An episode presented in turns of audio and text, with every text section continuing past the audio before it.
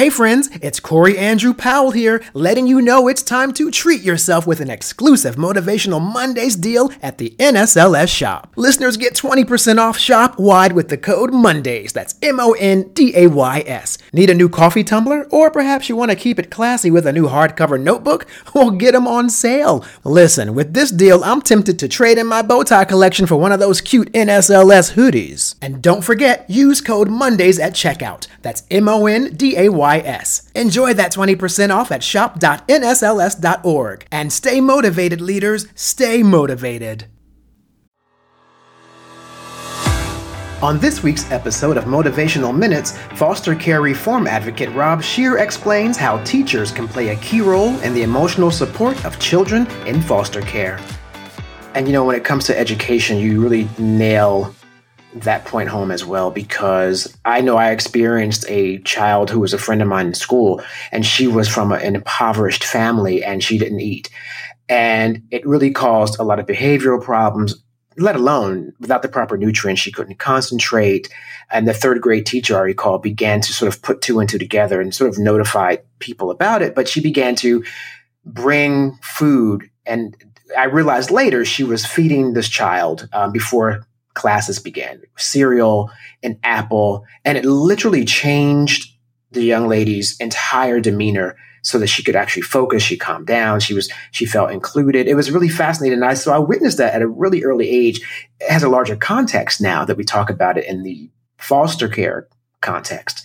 But you're right. I mean, how can you expect the child to even be successful, to be present, to show up if they're hungry? Let me tell you, when I was a senior in high school, and I write about it in my book, A Forever Family, I had one teacher at my senior year, and she always had extra food. Her name was Mrs. Bowley. And every day she'd have a little bit of extra food, and she would always give it to me. And I remember when my book came out, I went back to my hometown. I hadn't been there since I left for the Navy to do a book signing. And all of a sudden, as I was sitting there at this table, this long line of people, and I hear this woman, and she says, Robert, I always knew you would amount to something. And I looked up and there was Mrs. Bowley. And as I, she's crying, I'm crying. I actually wrote about her in my book, which was so crazy. Wow. I said to her, I said, Mrs. Bowley, you always had extra food. And she said, I always knew you were hungry.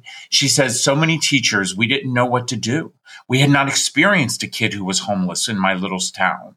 And he, she was like, and we didn't know what to do. And so I just knew that if I gave you food, maybe you would realize that somebody loved you. You know, Corey, it was those little acts of kindness throughout my life that got me to where I'm at today.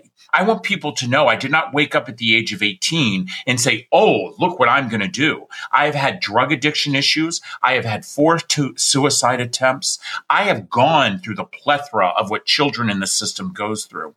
But when I was in my early 30s, I made a decision. And the decision was a decision of forgiveness.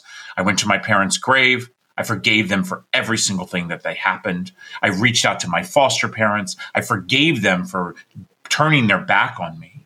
And the reason I did that was not for them, but for me. It was for you. Absolutely. For me. Because once I got the power back, I realized at that moment don't blame the system.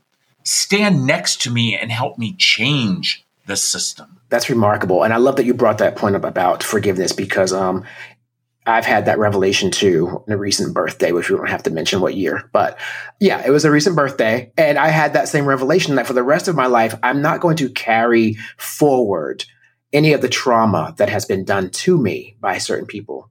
And one of them was actually a parent, right? My father. And I had to really make that decision to move forward with him and it was the best thing I did. But you you bring up the best point was I didn't do it for him. I did it so that I could move forward. So thank you for for raising that point. And I do want to bring up a, a couple other areas because we're almost at the end of our time. I can talk to you forever, so we're going to have to have you back. Clearly, I love it. But um, yeah, but um, your memoir, A Forever Family as I mentioned earlier, I believe we spoke about that term. Oh no, we talked about the term of aging out, but the forever family is a term people may not be familiar with. And that's obviously when a child is then, I guess, adopted by a foster family they've been staying with, so they are now their legal child. And I don't think people realize because we're with our own families every day, we take for granted that we're born into a forever family and these children are hoping for one. They are. They hope for that. They hope for the forever family, my friend. And, you know, let me tell you something. When it comes to a forever family, that's a family that loves unconditionally unconditionally. Mm-hmm. You know what? Right. Let me tell you, I have five teenagers. I do not agree with them every day, but every single day, I love them unconditionally, no matter what they say, no matter what they do. I will always be their dad and I will always love them. You know, I said earlier about my daughter graduating from high school. Well, you know, those who follow me on social media, they were kind of surprised when I they just saw recently a post. And it was a post of my daughter who we had a pool party for for her graduation. And there in this picture was myself and my husband, my children, my daughter's biological father, my daughter's biological sisters and brothers, my daughter's biological aunt and uncle and cousins. And people say to me, What do you do? And I said to everybody, and I remind people, every child that is adopted has a life story, and they deserve to know it. They deserve to know it. And if you do not have room at your table, build a bigger table because my children will look at their dad and I and we're not threatened by any of them because we they look at us and we tell my our children life is about choices. And your father and I chose to put you first and to make sure that you know that having more people love you makes you stronger. Subscribe today for more inspiration on the go